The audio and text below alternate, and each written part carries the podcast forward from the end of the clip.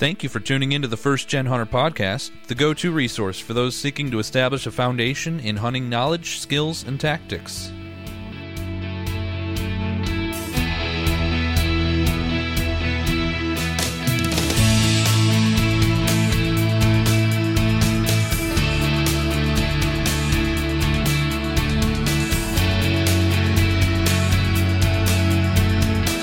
Hey, hey, hey, hey, hey, first gen family. Okay, I'm not going to try and start rapping for you. I'll just stick to podcasting on some really helpful hunting tips and knowledge and all that jazz. Well, today we have another turkey episode. And I should clarify that when I say today, I'm actually recording this on a Tuesday, which is out of my normal routine. And why am I off my normal routine? Well, it's kind of some cool news, I guess, or something cool that's coming up for me this week. My good friend Lucas Fritch, who I mention on the show all the time, he and I are heading out to my grandfather's farm and we're going to uh, help him uh, do his CRP burn off that he has to do uh, per his uh, CRP contract that he has. And uh, we're heading out there uh, tomorrow after work. Had to take a day off work, help him get it done. Weather was looking good, and the deadline is quickly approaching as spring moves right along. And so we're going to do that, and I'm hoping to get some good content from that to uh, share on the First Gen Hunter social media pages. So be keeping an eye out for that. A CRP burning weather eye out for that. How was that? Anyways, uh, so today we are doing another turkey episode. We brought on Mr. Jesse Gjefle, who is from southwest Wisconsin, the driftless portion of Wisconsin, in my opinion, the most beautiful portion of Wisconsin. And uh, he has a uh, hunting channel that is titled Primitive Preacher and uh, focuses on two things that are really important to Jesse, which is primitive archery, not just the skill of shooting the old stick bow, but actually making his own bows, making his own arrows, making his own points and fletching to go on those arrows, and then going out and harvesting deer, harvesting turkeys. Really, really cool thing. And he's got a YouTube channel that shows how he makes all that stuff and uses it. And uh, he also has a Facebook page uh, that we'll uh, give a link to, and he'll talk about later on in this interview.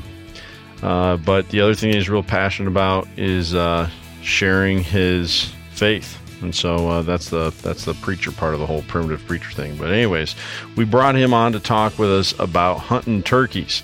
And uh, in my opinion, now I haven't hunted them there, so my opinion is probably not worth much. But uh, just from like seeing on social media and hearing from other guys, um, I think Wisconsin could be the turkey state. You know, maybe Michigan would give them a real run for their money. I know there's a, a lot of great turkey hunting there. Of course, you got others, other, uh, are they subspecies or species? I should know this. I'm a biology teacher. I'm not, I'm not real up on my turkey biology. I'll be honest with you. I think they're technically uh, subspecies, but um, those exist in other places than those states. And so, uh, you know, there's somebody could probably prove me wrong just based on that fact alone. But nonetheless, Wisconsin is an excellent place to hunt turkey. So bringing a guy on from there naturally, just a great fit for the show. So that's who we're going to talk to. And as I've said before, turkey hunting is not my forte. I am very, very, very woefully inexperienced when it comes to turkey hunting. I am a complete, a complete greenhorn. And uh, so the tip of the day has to do with what do you do when you're a complete greenhorn and uh, you're wanting to hunt something new. Well, you know, I'm going to kind of appeal here to the people who have no hunting experience and probably don't even plan to have any hunting experience. I've said before, there's nothing wrong with that. If every single person were to hunt, we would quickly run out of game. So uh, that's not. although we may have this like elitism sometimes as hunters, uh, it's it's stupid to have that attitude because it just it mathematically would not work. People, it wouldn't work. Not everybody can hunt. Now, everybody who wants to hunt, I hope they get into it. I hope I hope they have that success, um, and that's why we're doing what we're doing. But for today's tip of the day, I'm actually thinking that these people who do not hunt and do not have any plans to hunt, some of the, some of the time when I'm interacting with these people and they find out, oh, you're a hunter, oh, you haven't tagged an animal yet this year, or you haven't you haven't done this, you're having a hard time or whatever. What about blah blah blah? I always see deer over here at point X, or I always see turkeys down in this field. And uh, what they don't maybe necessarily understand, like one time, one time, uh, my brother, myself, and a friend of ours were hunting a late muzzleloader season, and uh, we were we had just uh, went and had lunch, then we were going back for the evening sit, and this guy comes flying up on us in this truck, and he's like, first, you know, you're thinking like, oh boy, what's going to be this confrontation here, you know, and then he's like, what are you guys doing? There's like ten deer right down the road on the corner there. You guys got to go get those deer. I'm tired of hitting them with my truck. And we're like, oh, okay. Uh, do you know who owns the land? And he's like, no. and so the, the point was there was no way we could just go and shoot those deer. Obviously, that would be trespassing. It would be like unethical, even, and uh, just not sportsmanlike at all. Uh, but my point is, sometimes when people say that, you know, like, oh, yeah, I always see turkeys down the field, they don't realize that there's like a whole process to go through to get permission to hunt there or, you know, make it happen, right? But what you can do in that situation, other than try and beg and plead for permission to hunt there, is drive by those areas and just look at them. Just, just maybe even pull over onto the side of the road. You, you know, chances are, yeah, there probably will be some game there, at least on occasion. And um, just start looking at the area. Okay, what does this place have? What do they have for a food source? What do they have for habitat? Uh, how close is water? Um, how how far is it from pressure? Do they seem to be affected by pressure here much at all from ag use or from traffic or just from people being uh, there all the time? And you'll start to piece together a puzzle that, yeah, you're probably not going to get to hunt that place, but you can take that that puzzle that you're piecing together and apply it to other places where either you may already have permission at and it may ha- hold some uh, uh, untapped potential you weren't aware of, or it may give you an idea of uh, where to go knocking on doors and uh, put two and two together and try and get onto a piece that is just like the one that your coworker uh, told you they always see deer at, or they always see turkeys at, or whatever, right? So that's your tip of the day. Use what you see in those places, those places where you just seem to always see wildlife, or other people tell you they always see wildlife. Take a look at them. Take mental note of all the stuff I just mentioned that goes into making that a special place for the, the wildlife, and find a place of your own that's just like it.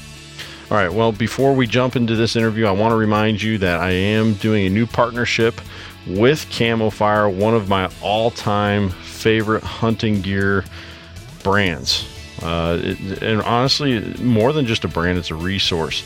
I'm, I'm not fooling when I say a huge percentage of my hunting gear has come from them. In fact, just this last week, I picked up a new hang on tree stand with a super comfortable, uh, uh, like woven seat on it for just over $50. And uh, I'm really excited to uh, get to hang it up. I'm actually heading to the farm where I want to hang it up here in a couple weeks, do a little turkey hunting. And I'm hoping that, you know, all things go well. Maybe I'll be able to uh, bag one early in the morning and then get a little uh, work in uh, hanging up a tree stand. We'll see, right? Don't get it, don't don't get ahead of my skis here, but uh, I I'm hoping that that can happen. But I got that tree stand from Camofire. It's a great way to get yourself set up. But I've also uh, partnered with another company that uh, goes along with Camofire, which is Black Ovis. You'll want to check them out as well. They have a little bit more of the higher end, you know, like major brands for, again, really good prices um, some excellent discounts there. And so you want to go there and stock up on some of the gear when you're ready to take the next step for maybe some higher end stuff, like for heading out west on a big week long uh, backcountry type of hunt where, you know, having the best quality gear is of utmost importance. That's a great place to get it for a very reasonable price and everything's just like right there on that website to to put you in a one-stop shop type of situation. So make sure you check those things out. Camofire and Black Ovis, and the way you can help me out by checking them out is I include the links for both of them in the show notes. So when you uh, open up, like hit the little uh, see more button or whatever when you uh, are looking at this episode, go down there and find the link, or you can go to my Instagram and my link tree in my bio. You'll find links for both Camofire and Black Ovis that you can use, and that will help me out if you do that. Now, it's time for me to shut up and let you get on to learn some more about turkey hunting, learn some more about the primitive preacher Jesse Gjefle here on episode 52 of the First Gen Hunter podcast. Thanks so much for listening in.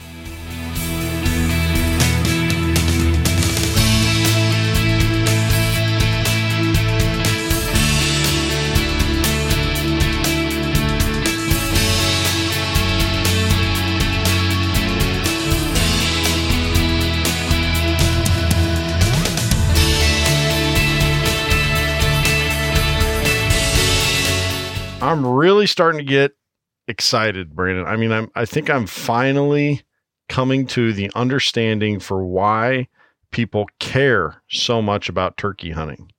You know, as mm. as a uh, new hunter, I, I just you know the last couple years I'd see people just bug out on social media about you know it's almost time to hunt turkeys and all this and it's like you know being the being the iowa deer hunter here it's kind of like yeah you know turkeys they're cool but yeah. not deer. Why are you so excited? You know? Yeah right what about right. what about shed hunting? You know? And yeah, uh yeah.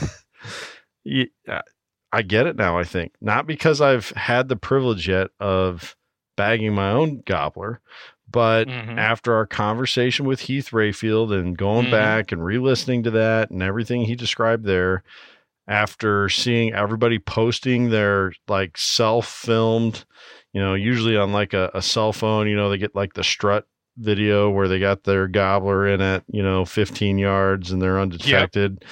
and they're they're filming it or maybe I go over to the Hunt Fish Life page and I hear someone recording turkey gobbles in the darkness. Yep. uh, don't know who that would be, or uh, or um, you know, I I uh, saw those. I sent you that video of like five or six gobblers in full yes. strut the other day on my way to work, and you could hear them gobbling, and I'd whistle at them, and they'd do a shot gobble, and man, I I think I'm starting to get it. I think I'm starting to get the bug for what makes people so crazy about these things. Yeah. Yeah, you're 100% right. I mean, it's it's one of those things too as, you know, like kind of like you said, you know, someone who loves deer hunting is that's been kind of my primary you know thing that i've loved. And i grew up doing a ton of small game hunting. And really i grew up doing more of like the bird hunting the small game hunting initially which is what kind of got me into it. You know we didn't really have a lot of land to hunt on growing up as a kid. So we hunted a lot of state land and you know you, back in that day you know you saw deer kind of few and far between so to fill in the gap you know we did rabbit hunting and squirrel hunting and dove hunting right. and all those types of things and which is a great way to get kids into it you know for for the first gen hunters out there man if you're you know, if you're kind of getting into it new yourself, man, consider that as a way to get kids into it as well. But you know, growing up, you never here in Delaware, you never saw turkey, you know, in the woods growing up. You know, they they sure. reintroduced them in the in the 90s, um, and and honestly, I can truly say that this year has been the first year for myself individually that I've really taken a, a more of an active interest in learning a lot more. You know, we kind of had. Mm we had what I would call some easy success, you know, over the last five or six years sure. in turkey hunting in, in the sense of, you know, and, and we'll get into it a little bit tonight, I'm sure, but you know, you get out there and we, early on, we really didn't know what we were doing. You know, you, you, you, you look, you read a little bit, you know, you get a few decoys, you get a, you know, a box call and, you know, you get out there and maybe you're, you're blessed and lucky enough to get a lone gobbler gobbling at you. He's not henned up. He's on the roost and he's just gobbling up a storm. And, you know, when he comes down, you, you, you, you, you just, you, you yelp at him a little bit, and I mean he's coming in. And you know, yeah. we had a couple of those situations early on, and it's and and early on we were thinking, man, this is pretty easy. you know, you have a, you have a couple situations where you get birds birds in, you get some man, you get some nice gobblers, and it's it was funny. I was talking to a friend uh, the the other day, and I said, man, now that I feel like I know a little bit about uh, gobblers, I feel like man, now I now, when I didn't know anything, we could get the birds to come in. Now that I know a little something, I can't get the birds to come in. so it's kind of funny how you know sometimes as a beginner, you know, you you go out there and you you, you know it, this is true in a lot of things. You know, sometimes it is very easy to overthink things. You know, and so it's it's this is why it's really cool to bring guys on that really know what they're doing and you know helps you just refine the knowledge that you really need to have to be successful because you know and that's really what it's all about. It's about helping each other out because a lot of times you can do a lot of this research your own and you're figuring things out and you're you know trial and error and that's a great part of the learning process. But man if you can if you can get connected with some people that really know what they're doing and they can give you the pointers that you really need to know to be successful man you're just going to have that much more success and you're going to trim down that time that it takes to master some of these things. So we're, we're excited about tonight Man, what a what a perfect transition again. So eloquently spoken by our uh, resident veteran here. And you know, Brandon, we're we're coming up on a year that we've been running this podcast, and um, Yeah. You know, a year ago you were our 30 year vet. Now you're our 31 year vet. man all that extra water under the bridge. the gray hair is coming in thick let me tell you oh man, you aren't fooling for for me. This last year, I've just been noticing so many gray hairs on the on the sides of you know I'm getting like some true white walls going on uh, the sides of my dome. So I, I I I feel you there, man.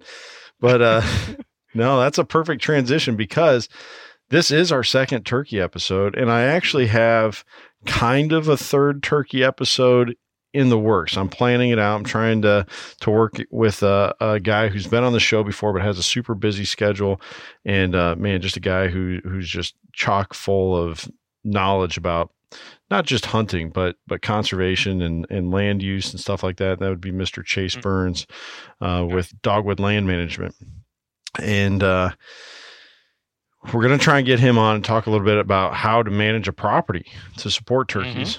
But uh, the second episode, so we've already had back in episode 50, uh, Mr. Heath Rayfield on, which, by the way, if you follow Heath on social media, I think you'll probably start to realize that if the day ends in a Y, you know, so the last letter in every day of the week, if it, if it ends in a Y, he's killing a turkey that day or being a part of it. He's Mm. guiding somebody.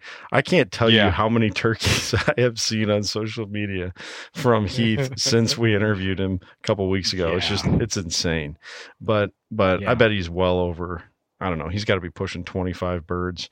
And again, not that Yeah. he's killed himself. He's he's a Mhm, hunting guy, mhm. but but Yep. uh man, we what a- what a what a resource. But I yes. I knew of this other guy, and I've been trying to think of when I've been uh, when I could work him into the interview, and that time is tonight. And we're talking about a man known as the primitive preacher, Mister Jesse Gjefle from uh, Jesse. Are you from Southwest Wisconsin or West Central Wisconsin? I am from uh, Southwest Wisconsin, actually, uh, Vernon County. Okay. You know, I the reason I knew it was the western part of Wisconsin, and I always try to get little digs in on on Wisconsin. Being a being an Iowa and Illinois person, you know, we you always beat us in football and and uh, basketball, so we got to get our digs in where we can. But uh, I I know I know you're from Southwest Wisconsin because it is absolutely beautiful scenery and everything that you Mm. Oh, post. yeah. And I always say that, you know, you go east from there towards Milwaukee, it just gets super boring. But uh southwest and again, that's somebody coming from Iowa, so I know. Corn corn and hills, corn and hills. But uh but no, uh southwest southwest Wisconsin, I have some family up that way.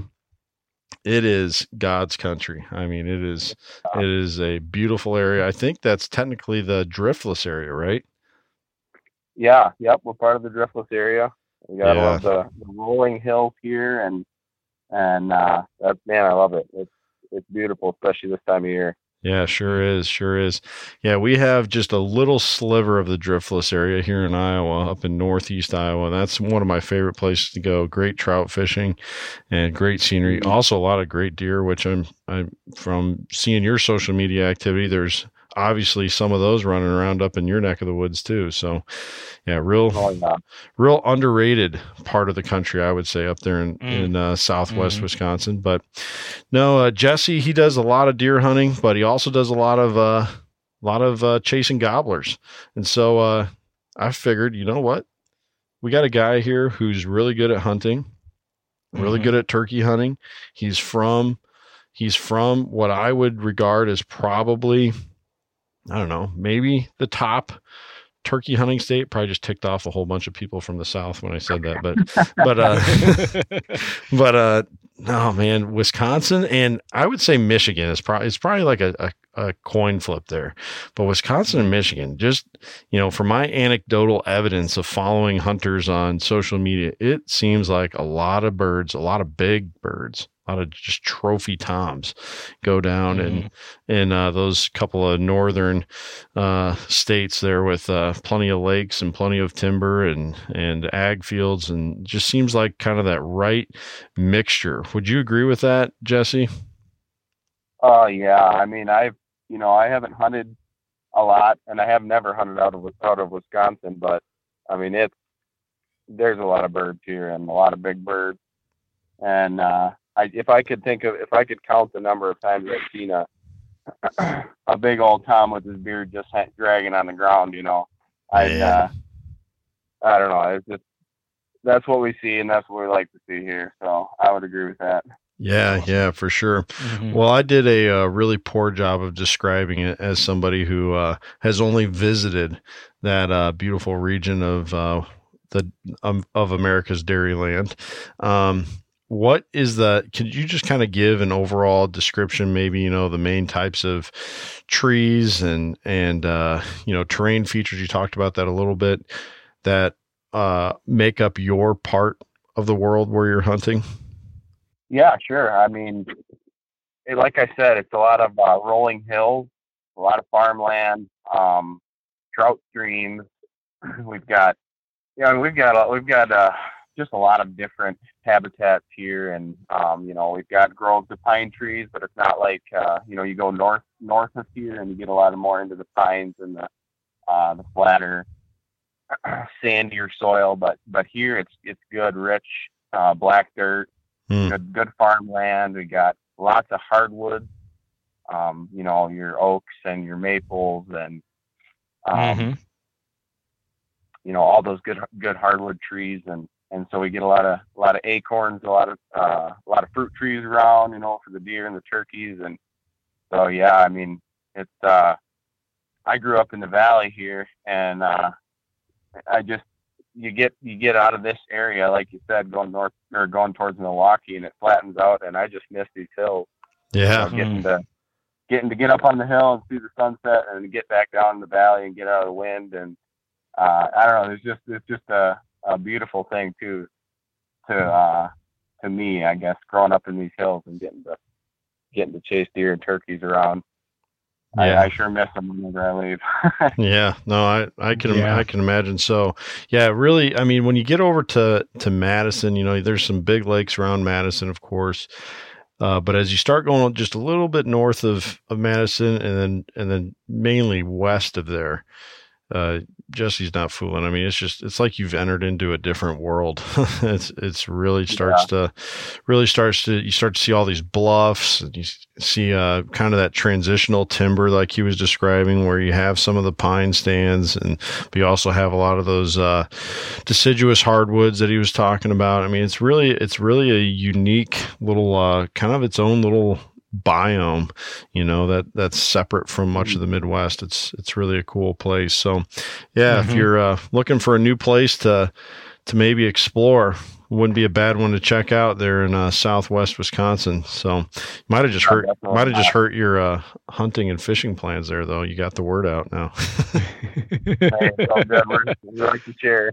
right right. Well uh, before we we really dive in you know on on uh, hunting uh, turkeys there in southwest wisconsin um, and, and really just your not not just skills that apply to that but but skills that can apply to any turkey hunter really.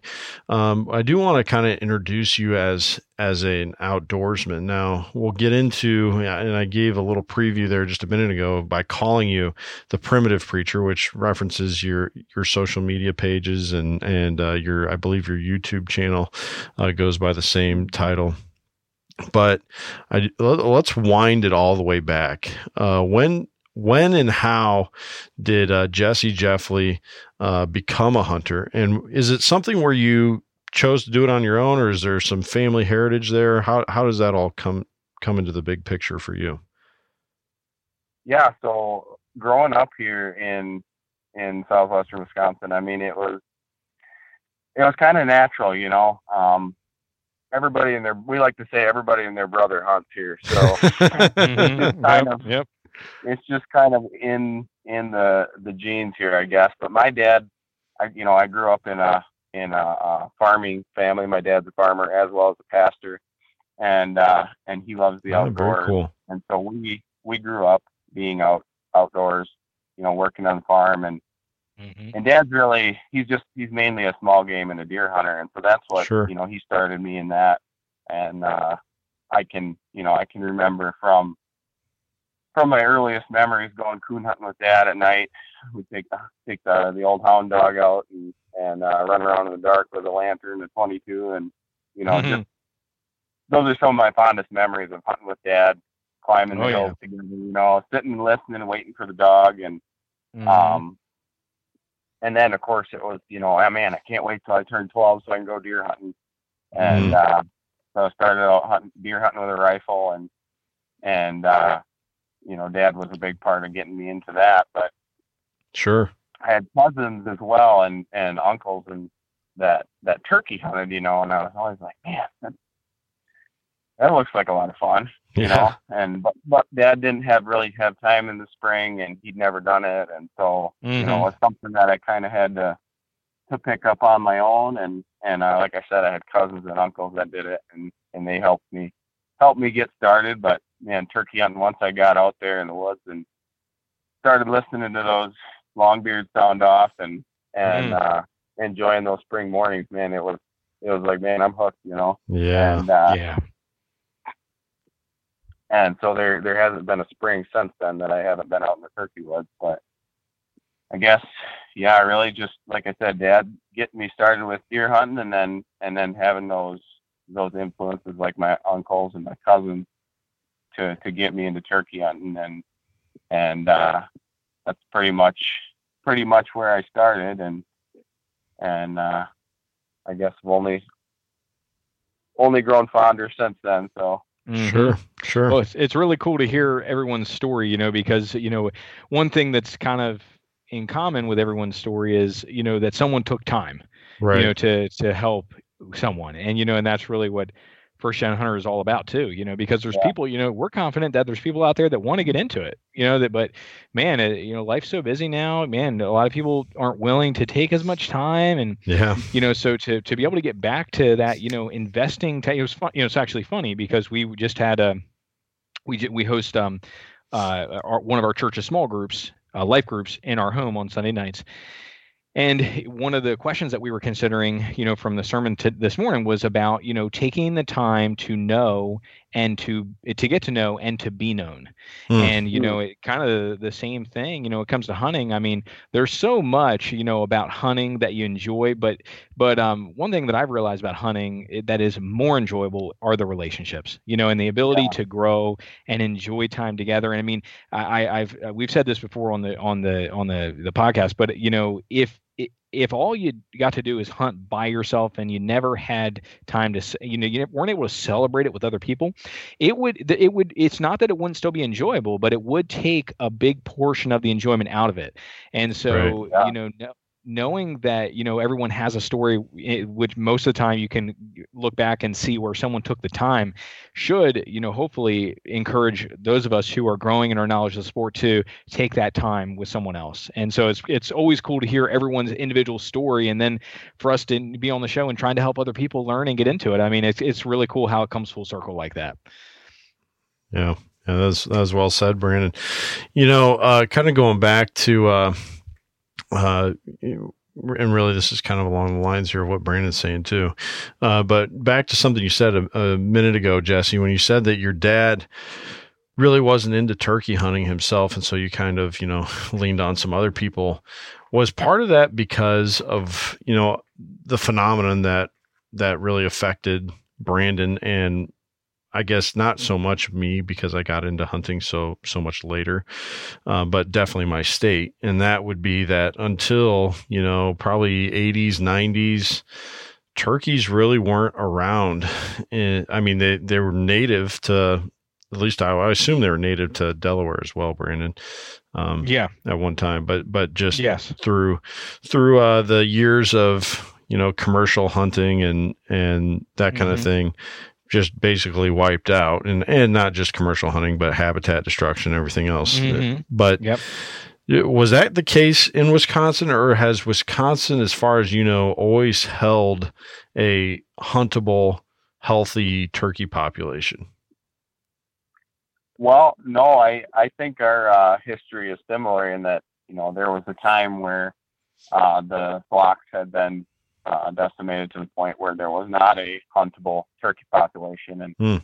and I, I'm not very good with the date of, you know, when they were reintroduced, but I know for a fact that, um, at least in our area here in this, the southwest portion of the state, um, one of the first flocks that they reintroduced was actually on my grandpa's property. Oh, oh that's oh, wow. cool. That's really cool. yeah, I mean, wow. I would have to talk to my dad again on the date, but yeah, that's that's probably a big part of why he didn't grow up hunting turkeys is because mm-hmm. they just weren't there. Right. Yeah. And uh, so being able to to have a part in, you know, kind of seeing that the the regrowth of the turkey here in in Wisconsin. Um, mm-hmm. You know, mm-hmm. I I grew up always, you know, we always saw turkeys, but you know, he didn't have that, and mm-hmm. so that probably is a big part of why why he didn't hunt turkeys growing up. Yeah, yeah, that's that's that's really interesting. And when you think about, you know, the three of us guys here, we're all millennials, right? mm-hmm. And uh, yep. and th- here's here's two generations that get that get knocked all the time coming together. Here's something we can uh, we can agree upon. Uh, boomers and uh, millennials. Mm-hmm.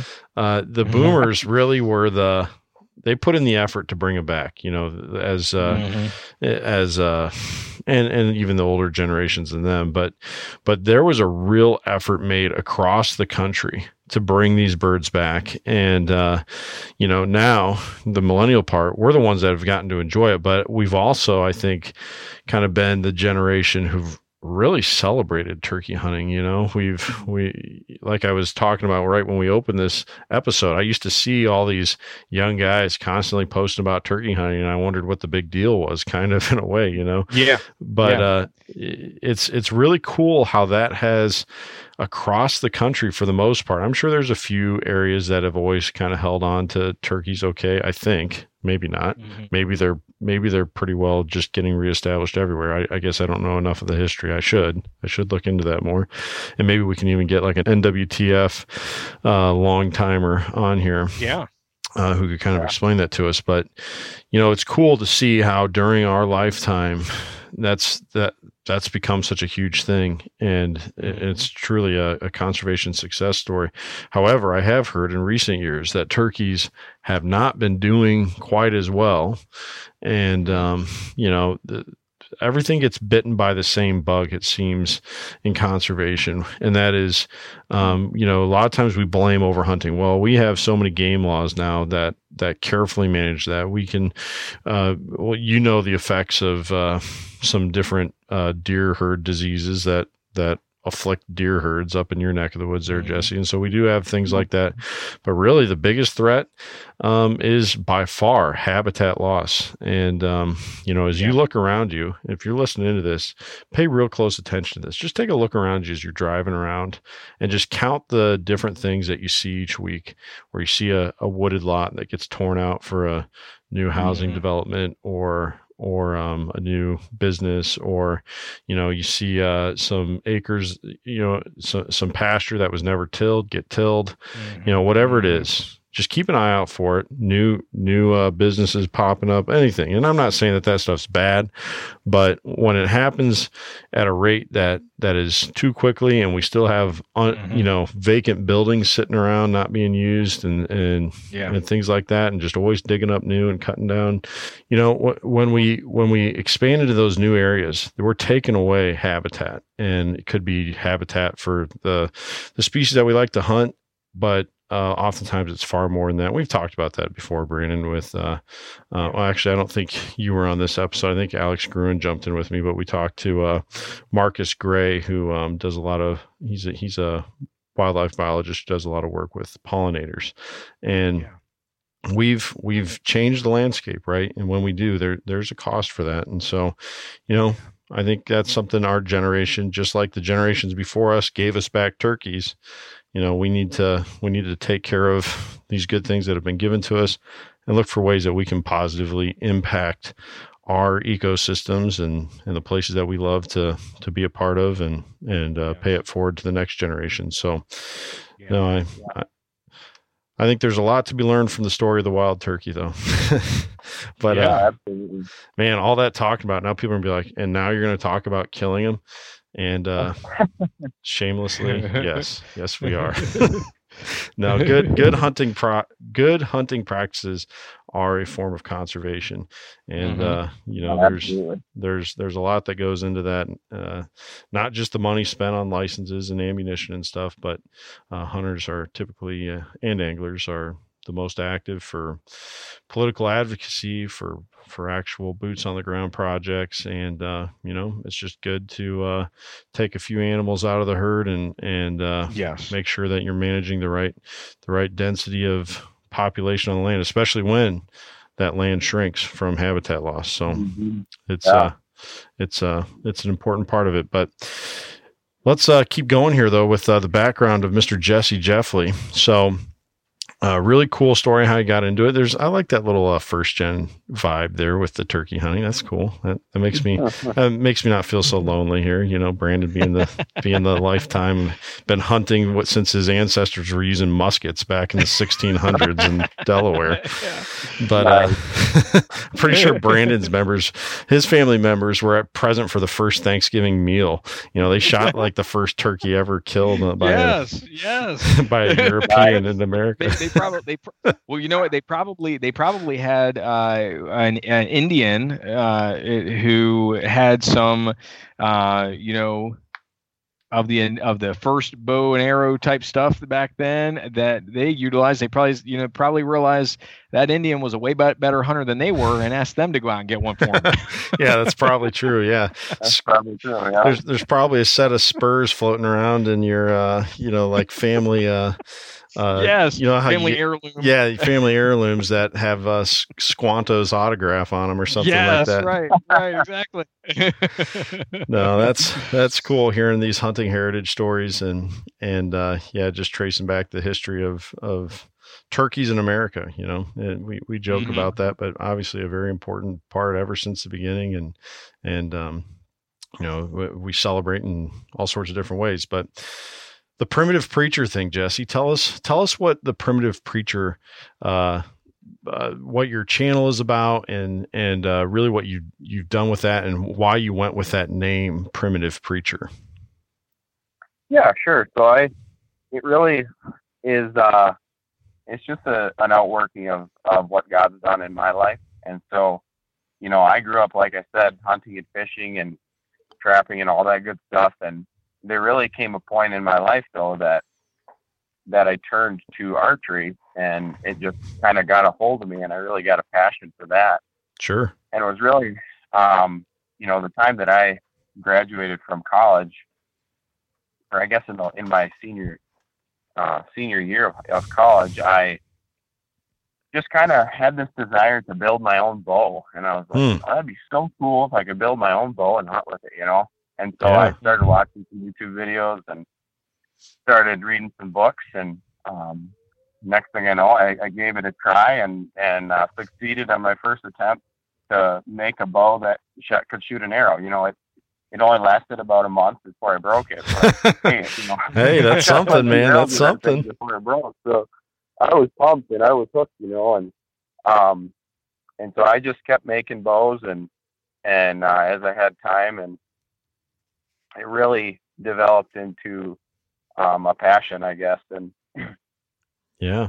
almost almost to the point of though that it was almost I was almost over the top with it. I was you know, it was consuming all of my thoughts and it was consuming all of my time and you know, it wasn't a, a huge as big a deal then because I didn't have a wife and kids, but Sure. um, there really came a point where um, I had to I had to uh, to surrender that to the Lord and for His use instead of my own. Mm-hmm. And uh, that's that's really a um, um, kind of a, a long story there, but um, one I, I did a YouTube video on it, and it really it was a um, a bow a recurve bow that God gave me, and after I had surrendered had surrendered it to to His will and to His plans, and so um, He through that gave me the idea and the I guess the burden to use archery and uh, specifically archery and hunting, but specifically um, primitive archery and making your own equipment to um, to glorify God, really. And sure. Mm-hmm. and that's why the Lord directed me to that name, primitive preacher. Is you know, I'm not like an ordained minister or anything, but you know, we're all um, as a born again Christian, we're we're all called to be preachers and to be preaching the good news of the gospel. And so I thought, Yeah. you know, it's so it'd be so awesome to be able to connect with people on something that they're interested in, you Yeah. know, because a lot of people are getting back to that, like, you know, it's cool to make your own hunting equipment and then try to take game with it. I mean, Yeah, for sure. it's very, very, very satisfying. And there's kind of mm-hmm. a movement back towards that.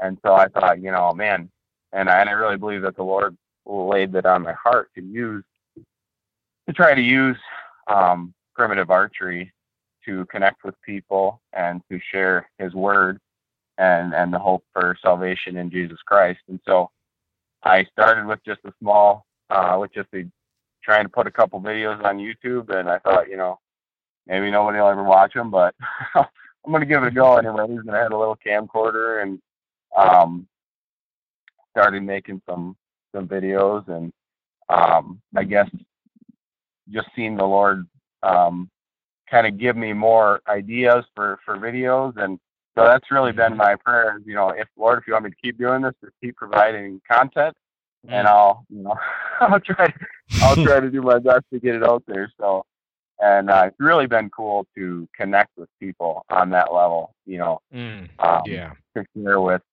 you know, working with wood, and then being able to share some of my hunting as well.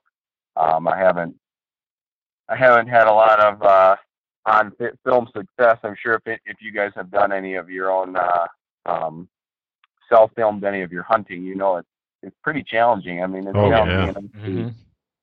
to be uh, hunting by yourself, but um, to then try to get that harvest that game on on video is is kind of Mhm. a whole new level. but but I've really enjoyed being able to share that, you know, with my family and friends as well as as with uh, you know the larger audience of of people that are interested in traditional and primitive archery.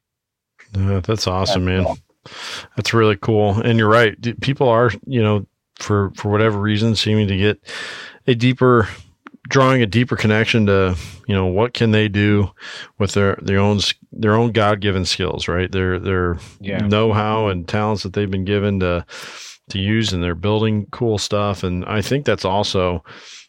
You know, I'm glad you brought that up because I think that's also why a lot of people are seeking out hunting for the first time. You know, they're they're looking at okay, what what am I able to maybe put a better effort into, especially the and especially the food side of things, right? I think that's why the food appeals to so many people that are deciding to get into Mhm. hunting, is because they they want to participate, and so you know the bow making side of of what you do with your channel, I think is is really important. I think that that appeals to uh, you know what what people are looking for, and and uh, it's just really cool.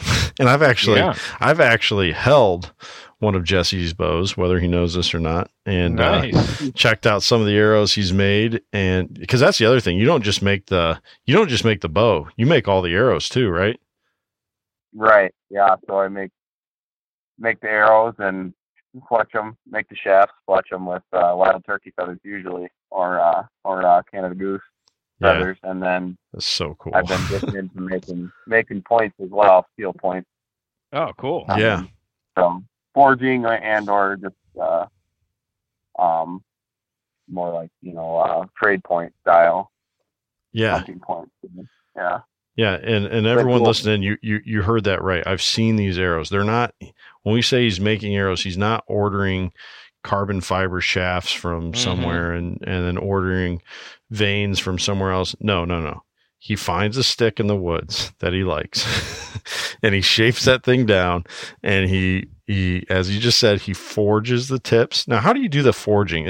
Is that do you have like a you know are you like putting this on an anvil or or are you uh you know heating this up in like an actual forge or are you heating it up in a fire what are you doing to do those steel those steel heads that you're putting on broadheads that you're putting on those arrows yeah. So I actually um, in recent years purchased a small uh, portable forge.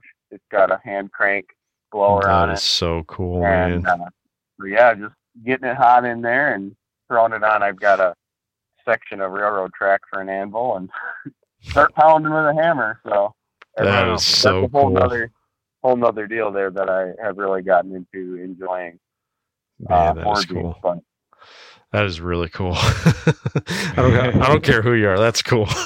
Yeah, That oh my is- goodness. that is awesome. clear, clearly, if uh, if we ever if we ever did end up in some sort of a zombie apocalypse, Jesse would be one of those that you would want on your side. He'd be he'd, he'd be making the uh, making the the weapons and the ammo for us. So.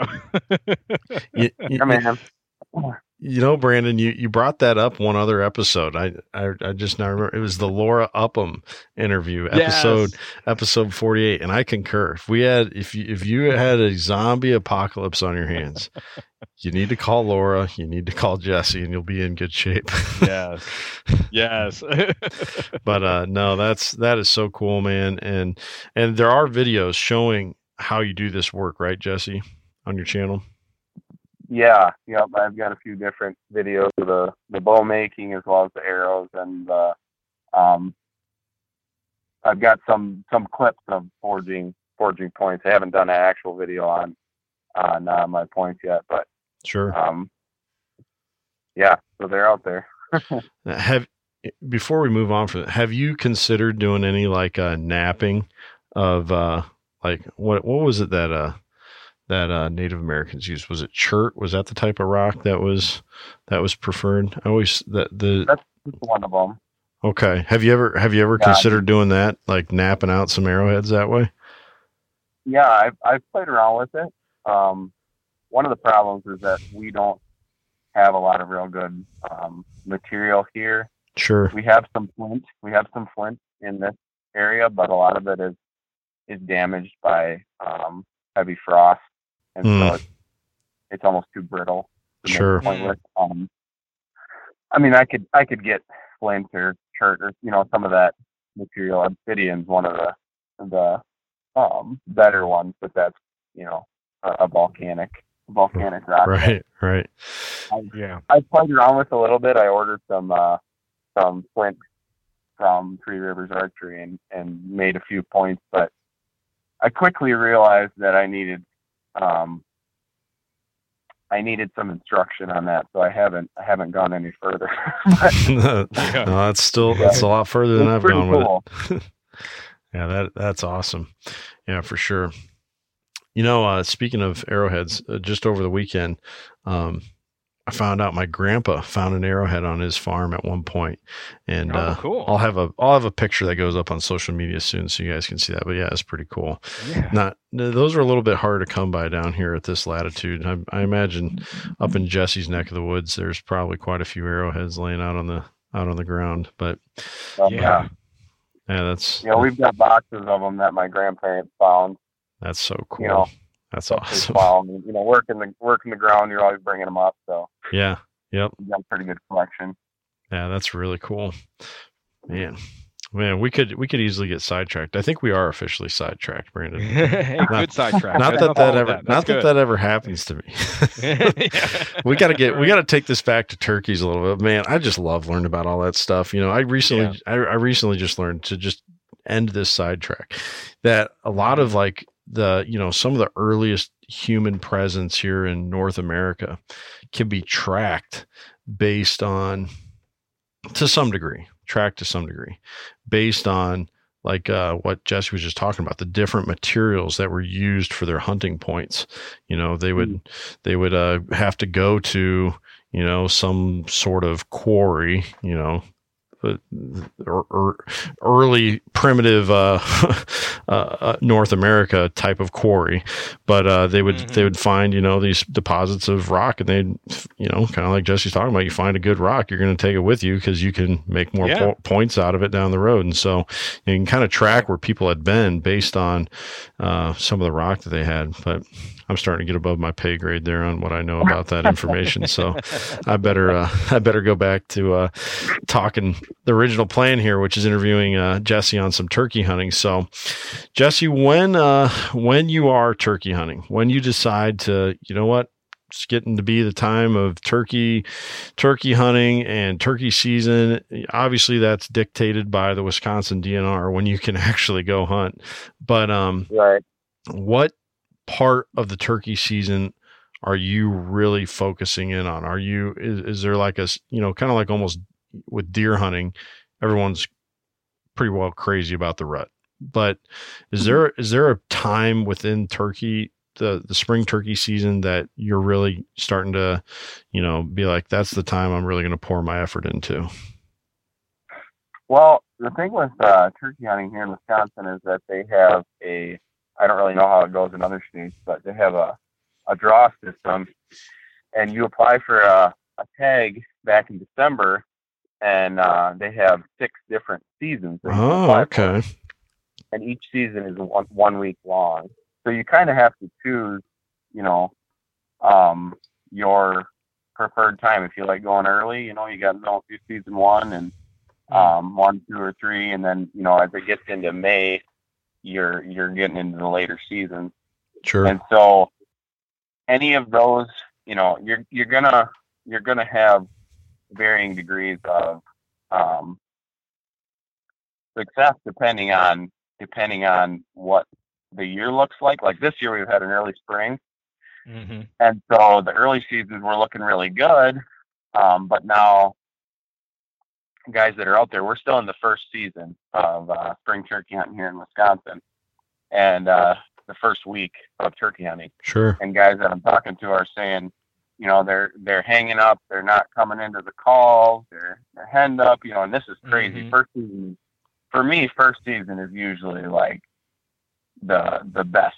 That's okay. the best time. The turkeys the turkeys aren't educated, you know, they haven't been called a bunch this year. Um, sure. They're yeah. just coming out of their winter flock, so they're they're dispersing, you know, to different areas.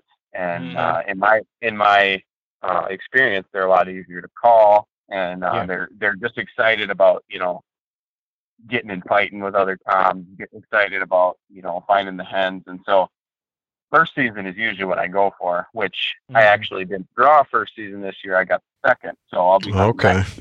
Um, but weather does play a big, big uh, part of what what time of year, you know, what season is going to be good. And so, yeah. so far this year, first season hasn't been great, but second, I'm hoping is going to be better. So we'll see. yeah, yeah, yeah. That's that's a uh, that's an interesting way that they handle that. But man, so you get you get that one week now. You know, that's kind of I say that's interesting, but it's actually in a way.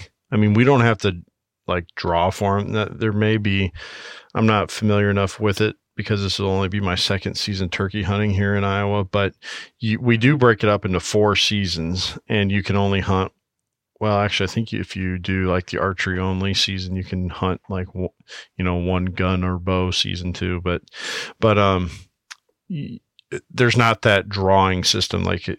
And I imagine that's just okay. because they, they don't want a ton of people, you know, in the woods at the same time for one because turkey hunting can yeah. be dangerous we've talked about that in previous episodes you're especially on public ground you know you're all camoed up no blaze orange and people are sounding like turkeys and they're putting turkey decoys out and crawling behind fans and everything else so mm-hmm. yeah, that's probably part of it but i also imagine you just don't want you know people to eliminate the flock by uh, spreading out the uh, you know the time of the year when the turkeys are more educated and uh, a little bit tougher to kill. So That's Right. uh that's that's uh that's a really interesting way of doing that. But so you get that one week.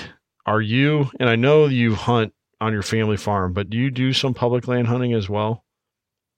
Yeah, I do. Yeah, we have a, a state park here close by, Wildcat Mountain State Park, and then there's also uh, um, the Kickapoo Valley Reserve, which is um, you know it's over 8,000 acres of public Oh wow. hunting. Mm, Wow, wow, that's nice. piece.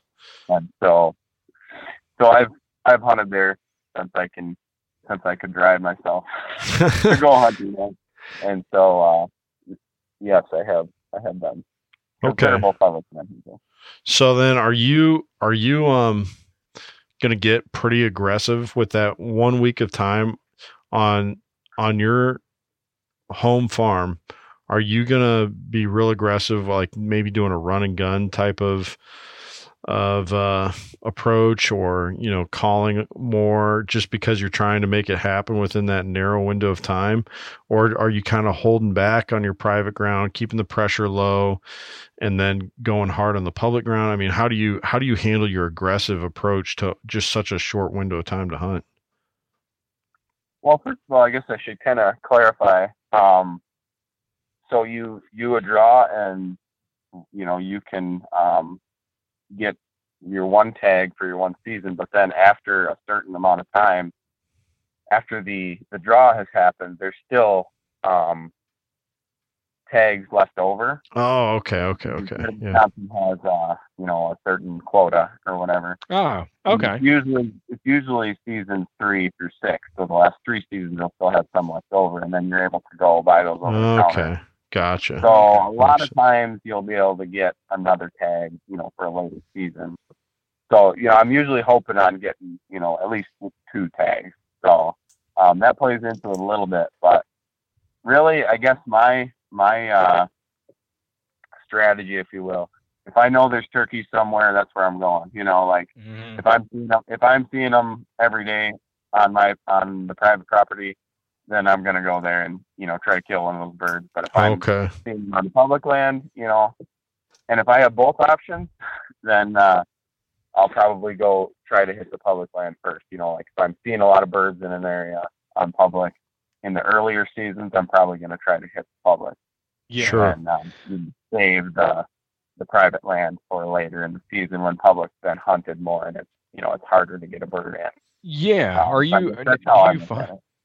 Yeah, and do you do you what's what's your take on you know pressure related to turkey hunting? You know, we talk about it a lot with deer hunting, but how does it affect the turkeys? Do you see that it affects it tremendously? What's your take on it? Yeah, I mean, pressure is uh, after the first two or three seasons here in Wisconsin, public land gets pretty tough to hunt. Birds Mhm. have been called to, they've been shot at, you know, they've seen hunters, they've you know, they've gotten spooked out of their tree. And so they they're just they're they're just call shy and, you know, decoys sometimes in the later seasons you put a decoy out and they as soon as they see it they run the other way. You know, Hmm. like, Yeah. it, it does really affect them. And uh, that's interesting so so then you have to you have to completely change the way that you hunt them. And, right. uh, sure. You just have to get, you know, really you, you just have to get where they want to be, you know, and, Yeah. and wait for them. So yeah, I say it, it really does affect affect the, the turkeys.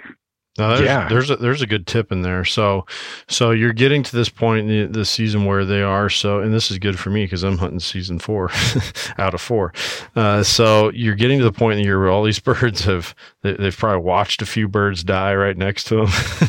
they've uh, they've um, like you said, they've gotten accustomed to seeing these weird looking turkeys that don't seem to move, and uh, Mhm. they they uh, have been hearing something that kind of sounds like their uh, native language, but uh, sounds a little bit uh, a little bit off coming through the woods from box box calls and slate calls and everything else, and and uh, they're they're wisening up. So when you say that you got to get where they're going to be, I assume what you mean by that is you're finding what you would think to be a good roost tree, or maybe you see them go up and roost the night before, and then before light, before first light, you're getting into position near that roost tree, and you're going to try and get the birds off the roost. Is that is that kind of what you're talking about there? yeah, I mean that's that's one of the uh, one of the strategies is getting you know trying to get where they're going to be flying down, you know, and uh, get them right off the roof. Um, another another stage of that, I guess, is you know if you're seeing where they're feeding, or um, you catch fire out a particular route that they're taking, you know, you try to like deer hunting, you know, you try to ambush them, Sure. set up on a Mhm. route from from roost to feeding, or from feeding to roost, or you know, uh, something of that nature. Sure. Well, you, you did when you clarified that how the the extra uh, tags work there for for meeting quotas.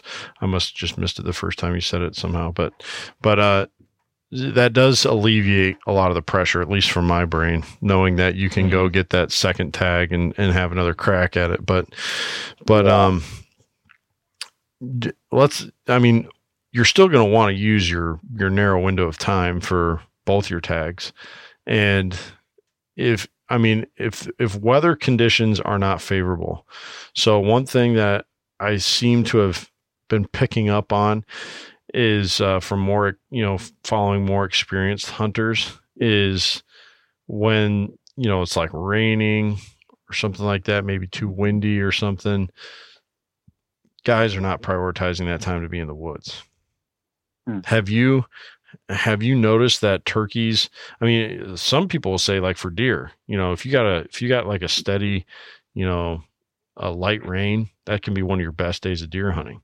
but but is it not that way with turkeys? Do turkeys uh, call it a day if it's pretty nasty weather? I, I mean i honestly have no idea because I, I i have not turkey hunted near enough to to really know.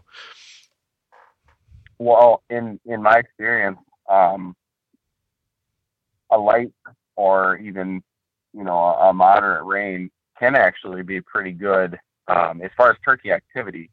Now, I haven't had a lot of success calling us calling them when it's raining, okay. But a lot of times, you know, if you if if we get a rain, if it's raining, I'll drive around and uh, check out some of these uh, croplands, these these open fields, because I don't know what it is that the turkeys like to be out in the fields when it's raining. hmm. Um, and that's just been my experience. I'm not sure if it's uh, you know worms coming up out of the ground or you know they like the the rain on their feathers. I'm I'm not really sure, but Mhm. I've just noticed at least in, in my area that a light or or moderate rain, they're out in the field, you know, and so they're they're more Okay. uh, um, you know, you can you you can see where they're at anyways, and try to to make a move on them. Like I said, I haven't had a lot of luck calling them in those conditions, but sure um, at least if they're visible, you know where they're at. So Yeah, yeah, yeah. It's interesting that you've commented on that because you know I, I've I've noticed that in my experience a fair amount as well. That they, you know, I've had a couple of couple of my like most favorite experiences turkey hunting in a light rain. So that's kind of Mhm. interesting, you know, because a lot I think a lot of guys do traditionally think, eh, if it's if it's raining, eh, not gonna I'm not gonna give it a go. But in actuality, it could be a really epic time to go. So it, it worth Yeah. considering considering. absolutely. Hmm, that's that's good. That's good to know. Uh, I imagine a lot of people uh, have wondered about that that haven't turkey hunted before.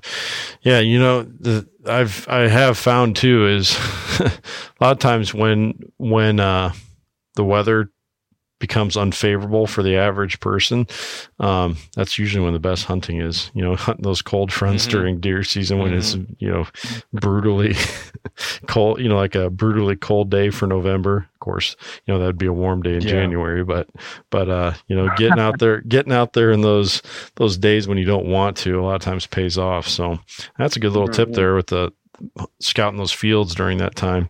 I bet you're right. I bet it is. I bet it does have to do with uh, earthworms coming up, or or maybe uh, you know, old uh, corn left over from last season's easier for them to spot, or something like that. You know, with the shine of the rain on it, or something. But that's a Mhm. that's a good little tip there for sure. Okay, so so that's kind of that's kind of how it, your season lays out. Now, um, when it's you know, let, let's go back to the idea that you would have gotten what you wanted, which was that first season tag. You got you have you know birds that have long since forgotten about hunters since last spring, and uh, you know they're they're not wizened up yet. They haven't they haven't had any pellets thrown at them yet. Where where are you going to be finding these birds?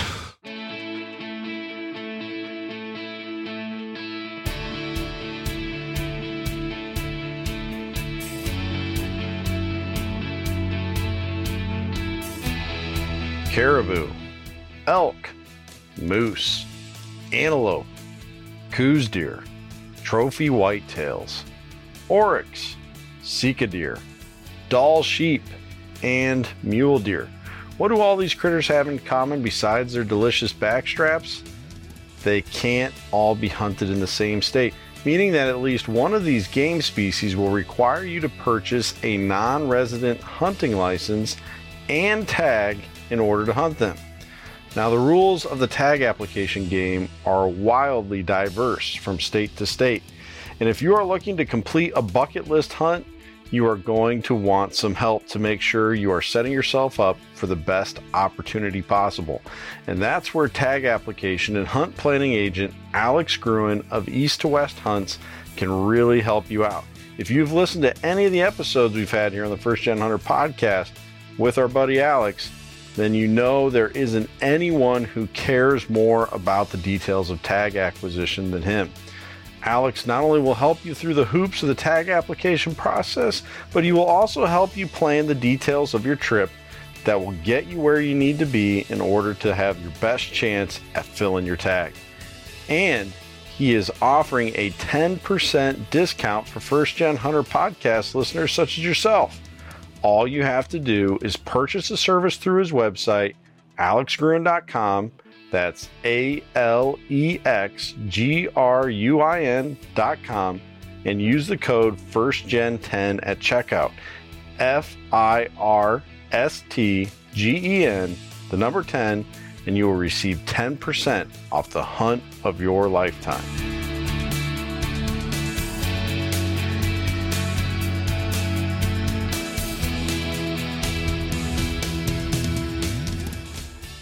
Well, um, you know, in in uh, it really it really depends on the season or like you know what kind what type of spring we've had. Okay. Um, you know, as far as uh, where they're going to be, but like last year, I'll just I'll just say for you know, uh, just give you an example. Last year was perfect. Like it was uh, it wasn't a real early spring, but uh, you know things were pretty starting to green up pretty good that first week or that first season, and the weather was you know cool but not cold, and and uh, mm-hmm. uh, man, the turkeys were the turkeys were hitting the field, hitting the like you know even just just hayfield, like hmm. they're out there right away in the morning getting bugs and whatever, strutting around, you know, and and it was awesome. I mean, I got was able to go in in late because our season start on Wednesday, mm. and uh, each season starts on Wednesday. So I had to I either have to take off work or you know a lot of days, or if it happens to work out with uh, um, rain or something, I, I can't work, so then I go hunting. But it worked out really good last last year, first season. Um, I we ended up starting late because there was there was uh, the threat of rain, mm. which can also be a really good time to hunt. And uh, I pour concrete, so we don't pour concrete in the rain. So we have the right. threat of rain, so I'm I'm like, sweet, I'm going turkey hunting, and uh, grabbed my bow and my ghillie suit, and I went out, went down the public land, and uh, there's anytime you have, you know, transit or uh, a corridor between two large fields, I mean that's mm. a hot spot. Mm-hmm. So like this this this area came from private to public, and it narrowed down to basically a tractor road between the two fields you know, going from the private to the public land. Mm-hmm. Mm-hmm. And uh, it's just it was just hot spot. So I nestled in the in the brush there in my ghillie suit, and I just had uh, one a strutting tom turkey out and one hen, which has been kind of my go-to uh, decoy setup early in the season. Okay. Mm-hmm. And like, I mean, this this is like perfect, my perfect scenario. And I hit I hit one call right at light, turkey gobbles, you know, 200 yards away. I shut up, wait till they fly down until I know they've flown down, flown down. I yelp, two, three times, and these there's two there's a Tom and a Jake, and they come on the run, and you know like, they're just booking it, and so like that's that's what I love about first season. Is hmm. a lot of times they're just like, yeah, let's go, you know. yeah, yeah, excited. Yeah. Tom strutting there, and so he, you know, he came just charging into the decoy, and he was, you know, uh, ten yard. He ran right by me at five yards, and then Man. started strutting around the decoy, and then it was only my, you know, uh, the fact that I tried to shoot through the tail fan on my decoy and actually shot my decoy. That was the only reason I didn't get that bird. But Oh man. it was Mm, still, oh, it's still one of my most memorable hunts, you know Right. Yeah, even though I didn't sure. get the bird. So that's Oh, that's that's my cool. ideal spring first season turkey hunt right there. Yeah. That's yeah, that's cool. That's that's really cool. Let's talk about an exciting an exciting uh list of events there. Seeing those birds come running in like that, man. It's happening, Brandon. I'm wanting to go. I need to go right now. I know, man. Dude, it's, I know. There's, there's. I mean, I tell you, it's uh, for those of us who grew up deer hunting, and that's kind of uh, you know our our first love. You know, as you start getting into turkey hunting, and and you know you talk about that connection with the animal and calling and hearing that. I mean, there's there's something that is, and I just posted a video the other day on on our page. You know, there's just something about hearing a gobbler just gobble in in the early morning that just gets your blood going you know Oh, so i mean it's it's it's special. I mean to and to to go back and forth with it to to you know communicate with that bird and and go through that process i mean it's it, there's there's not a whole lot that can replicate that you know in hunting you know th- all the components like that. And so it's pretty cool to you know eh, for those for people i mean i grew up when i was growing up when turkey hunting came on tv i was like eh. It was kind of like when fly fishing came on tv eh, you know and and you know because it was like oh i never did that. I never you know i never Right. went turkey hunting. I never did fly fishing. But man if bass fishing was on or deer hunting was on or you know okay. But now it's cool that how you know you grow and mature as a hunter and then you get out into it and you're like man i i man i wish i i wish i had gotten into this even sooner because man it's incredible you know and i think Yeah. turkey hunting is very much like that for those who who don't do it man once you do it a couple of times you're like wow i've really been missing out I, this is really a lot of fun Yeah, yeah. I, I feel. I definitely feel like I've been missing out. I'm hoping to make that better though this year.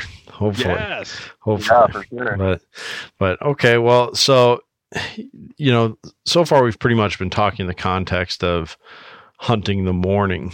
But let's say things aren't going so well like uh, you just described. Toms are are quiet. They aren't they aren't doing really much for your uh, locator calls they're not see i learned that from i learned that from heath brandon i know what a locator Yes. call is now yes but uh, you're not getting any of those. Uh, what do they call that? A shock gobble when you uh, do your lo- Mhm. your lo- your locator call. So let's say you're not getting any of those shock gobbles. You know, you're not maybe even laying eyes on birds. What? You, where are the birds throughout the day? I mean, if you're not, obviously they come down off the roost first thing in the morning, but then after that, what what's kind of a, a daily schedule like for a, a turkey? Well, I mean, I've never asked one, but that's that's a really good question. Um, yeah, so after that initial, you know, that initial flying down off the roost, it can be a little bit tricky to locate them. But Sure. they're either, you know, especially, you know, the males are focused on breeding, you know, this time of year in spring. And so really what you got to do is just find the hens. And so the hens pretty much, you know, they're getting ready for they're they know they're they're going to be, you know, nesting, laying eggs and Mhm. and they have to spend more time on, on the nest soon, you know, once that happens. So they're kind of preparing for for that, you know. Um Sure. and they're so they're feeding a lot. And so um my I guess my experience with with that, you know, once they get off the roost, they're you know, they're gonna be at that good food source for um, you know, whatever that good food source is for most for a lot of the morning and then you know they're gonna they're gonna go back in the woods for a time and uh, a lot of times um, just like at least in, in my area here those hardwood ridges can be Hmm. really good in the afternoon That's good and tip. uh, you know they might be sorry That's it. That's a good tip. Those hardwood ridges. Yeah, yeah. So they something about you know I don't know if they're they're finding some of those old uh, acorns you know from last fall, Hmm. um, fresh fresh shoots and whatnot in the in the woods there. But afternoons a lot of times those hardwood ridges, and then they kind of towards later afternoon they work their way back towards the field. In my um, experience, um, and a lot of times uh, afternoons can be a good good time to look for those uh, dusting areas. You know, if you've ever seen those Okay, yeah. those dusting areas where they go and you know they kind of rest there for a while and they dust themselves and um, you know if it's hot out they'll sit in the shade there for a while whatever. But that's uh, Mhm. and then and then it seems like they're in the back in the fields then till you know whatever that that best food source is till till they head back to the roost. Hmm. So I don't know. In Now- my experience, that's kind of the, Yeah, the that's scheduling. That's that's super helpful. Now, here's a question I have off that, and I don't know, you may not you may not know this because you haven't observed it or something, but and so maybe Brandon, you could help with this too. Let's say you have a, a you know a good stand of timber, a place that's got plenty of roosting trees, and uh, you know as the day goes on, and as as Jesse's talking, they're looking for that best food source.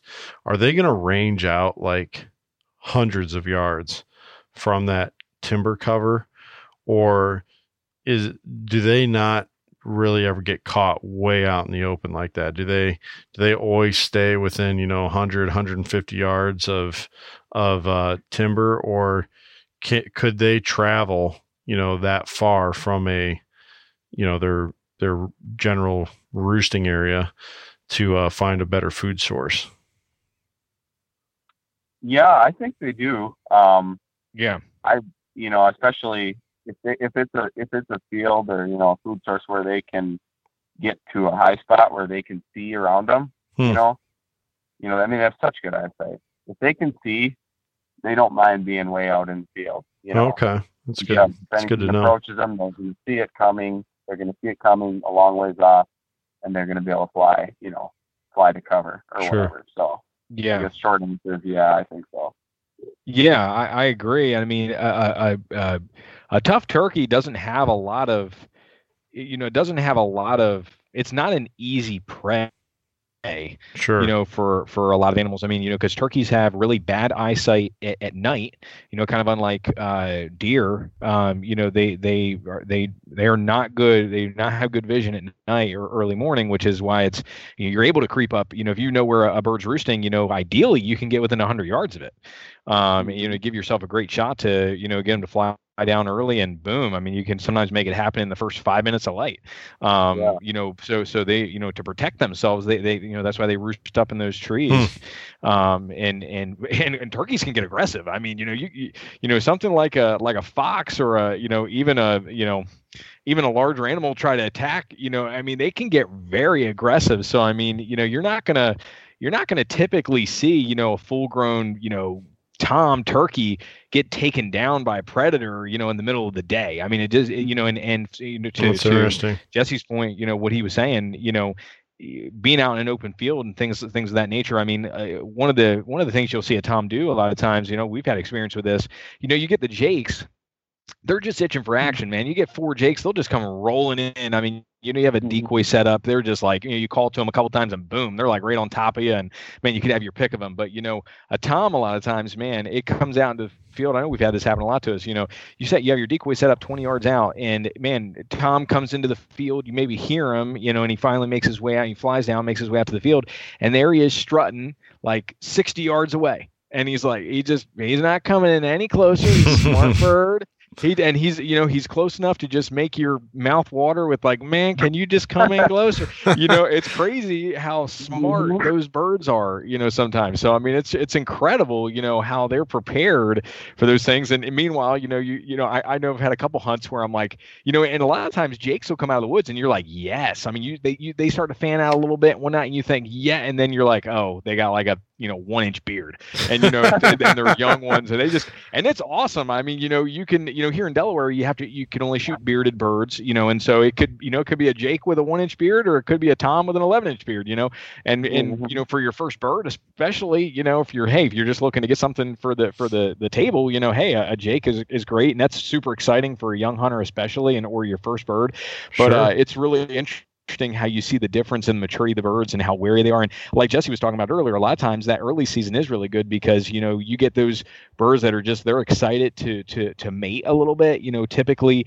you know, typically those you know a lot of the season hunters. I was just talking to a real season hunter the other day, and he said, you know, the, the in his opinion, the best time to hunt for a bird is you know of course early. Everyone's going to say early, but then his his thing was also like 9:30 to 10:30 because usually the, the birds will fly down. They will locate hens. You know they're going to hen up. They're going to you know mate with the hens.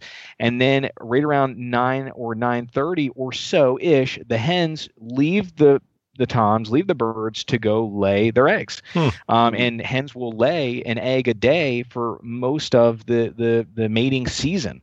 And so Oh, and wow. then it's about that time where the tom realizes oh i'm I, the, the hen's not with me anymore and so now the tom is mm-hmm. looking for you know other hens. And so a lot, a lot of the mm-hmm. and, and i absolutely do not claim to be a seasoned hunter. I'm trying to learn more and be better myself. But you know a lot of these guys will then be out and you know i've known a lot of guys say a lot of guys they don't even go out early. You know they'll they'll go out around nine o'clock and you know they'll just they'll take their owl call out there or they'll t- you know they'll start doing some some you know yelping and whatnot. And they'll locate a bird you know after that initial set of of breeding and then they'll get on a bird like that. So i'm like man maybe that's maybe, I, maybe I'm maybe i'm i'm not the smart one i'm all out there all early and these guys are like oh yeah i just slept in i'm just going out to shoot shoot myself a big old bird it's fine oh man, yeah.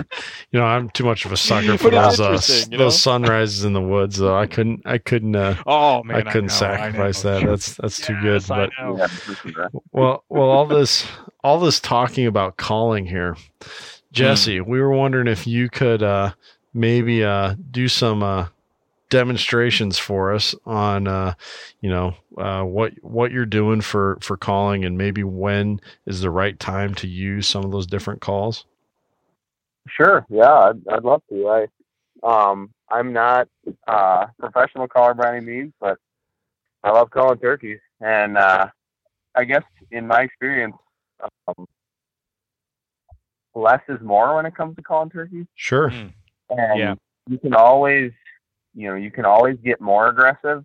But if you get too aggressive, if you get aggressive right away, a lot of times you'll spook the bird. Hmm. So um, Yeah. I guess I always start out with, you know, and a lot of people debate whether you should even call to the turkeys roosted in the tree. You know, if you should call to a tom in the tree. And I've I've had differing experiences with that, and I think it really, you know, you just kind of you just kind of go for it if you want. You know, it's Sure. a, it's a 50-50 chance. Maybe you'll. Yeah. Sometimes it works really good. Sometimes it doesn't. But I usually like to wait till they fly down, and then I'm just gonna start off really, um, I don't know, just really passive, I guess, with uh, some light purrs and clucking, maybe you know, light yelping. And Mhm. so I, I I've got a, uh diaphragm call here, a mouth call. This one is a um, one of Eddie Salter's special specialty calls. Um, and so uh, I guess I'll just I'll just start out with my with my morning, you know, yeah just No. off the roof. And we'll we'll preface this too that that Jesse lives so far in the middle of nowhere there in southwest Wisconsin. He had to drive to the tallest bluff and is on his cell phone. So uh, we're, we'll we'll try and get this to come through with the best sound as we can here. yes yeah. that's a that's a good preface. There. So I have a hard time clucking without first purring. That's just the way that I I learned to call and the way that yeah I um. It doesn't seem to hurt anything. So Sure.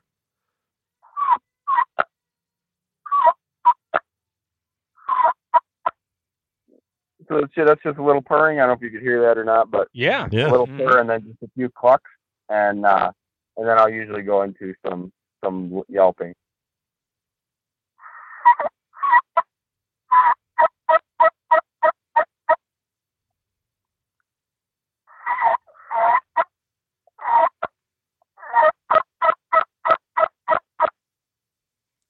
And I usually don't try to get too much more aggressive than that Sure. until like I know the birds aren't responding to that. Yeah. Okay. and uh, and you've got to be careful too because a lot of times, um, you know, they'll gobble at you right away, but when that bird is moving, he's not gobbling. So uh, you know, a lot of guys will call and they'll get a turkey to respond, and then you know they'll keep calling, they'll keep calling because they want to hear that gobble. But if he's gobbling, he's not moving. Mm. So if he's quiet, just give him a little bit of time. Uh, that's a good tip. He might be coming. That's a really Um, good tip. Wow. He's And I've moving, had, he can't I've had a lot of times that. So Now, um, now let me ask you, Jesse. Let me ask you. You know, okay, kind of classic s- scenario, and I mean, I think it's interesting what you're saying. You know, maybe a guy is a first gen hunter, or or, or a woman, you know, is first gen hunter, and they're they're figuring things out. You know, maybe they've got someone who said, "Oh, I can, yeah, yeah, you can go out and and you know hunt and whatever," and so they're out there. You know, maybe they've done some basic research. They've got, you know, a hen decoy, they've got a Jake decoy, or maybe they're just using a hen decoy. You know, whatever and they're out mm-hmm. and you know they're set up and and maybe the, a friend told them hey i saw some turkeys in this area whatever they're set up in the morning and and you know you know 10 minutes 15 minutes before shooting light you know they hear a gobble in the trees are you typically staying quiet you know i i are you letting them know you're there at all or are you staying quiet completely until you until they're you know around to the time they're ready to, to come down from the tree Um, I, I'd say nine times out of ten, I'll give them just a, a little bit, like you say, to, to let them know I'm there. But then I'll, Mhm. you know, I'll wait till it's fly down time to really start calling to them. Sure. Yeah. yes So some of that real light purrs and clucks, like you know, they're just waking up, uh, like a hen's just waking up, you know. yes Um, but then, but I usually like to wait till uh fly down time to really get, you know, much much volume, I guess. Yes. Yes. Okay. Okay. Now, now, in, in the continuation of the of the of the scenario, let's say you know you've you know you just did some purring, whatever. You know, you you're hearing some gobbles, so you know they're you know 100 to 150 yards away. When they're when they're down, are you are you how? uh, I know you basically just gave us a scenario. Is that kind of the extent to which you would call? As long as they're as long as you're hearing something, whatever, you're going to keep it pretty light in in the hopes that they're going to be coming in your direction. Is that right? Yeah, that's that's usually what I stick to. I try Yeah. to anyway. But I've scared too many birds away getting getting too fired up right away. I guess. Right. Uh, Yeah. yeah. that's yeah. gotta easy yeah. to do. That's that's really yeah really good advice.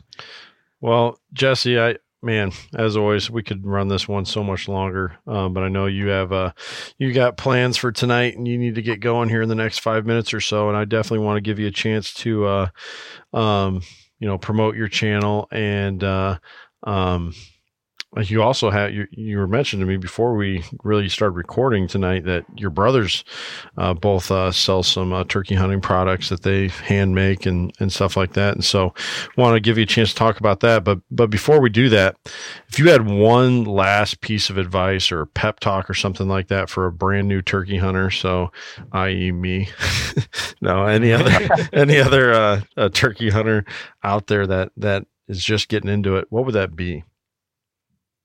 Um, you know, I guess I would say, uh, don't get discouraged Mm. uh, by. I know this is probably super, you know, uh, generic, but like, you know, I've I've been in that situation, and I took my younger brothers turkey hunting. I got, you know, started them turkey hunting, or got to take them some when they were starting. Sure. and really, you know, you're going to miss some turkeys. You're going to have, you know, you're going to spook some birds, and and the best thing is to not get discouraged, but think, you know, try to learn from from each each time you get in the woods, you know, Yeah. and uh, and Yeah. that's really, I guess, the best encouragement that I would give to a, a new hunter is that's all part of the hunt, you know. it Yeah. It's the it's the successes, absolutely. You know, that's the that's the high points, but but the failures and what you learn from them, and you know, just how you what you learn about bird patterns and about how they respond to different calling and how they respond to um, you know, and how they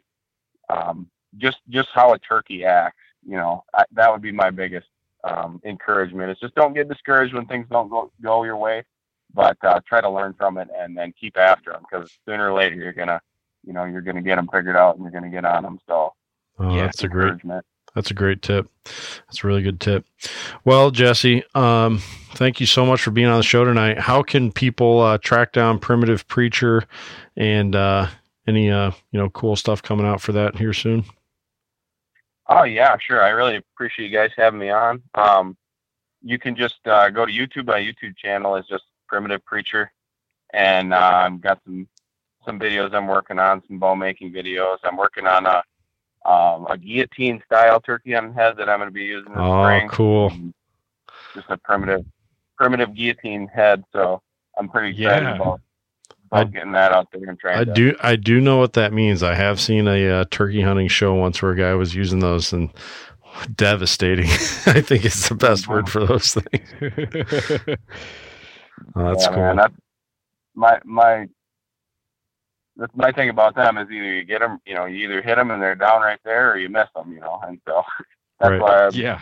want to try that. But so I'm hoping to get that video, you know, get some of those videos out, and then uh, on my Facebook page is is the same thing, Primitive Preacher, and uh, you know, anybody, you know, I, I just my email address is on there on my YouTube channel. You know, if anybody wants to reach out to me, um, I'm always looking for people to give me constructive cri- constructive criticism as well as you know uh, comment on things they'd like to see or whatnot. So Yeah. questions, any of that thing, I I'm there to to try to be an encouragement. So I'd love to love to hear from anybody that's interested.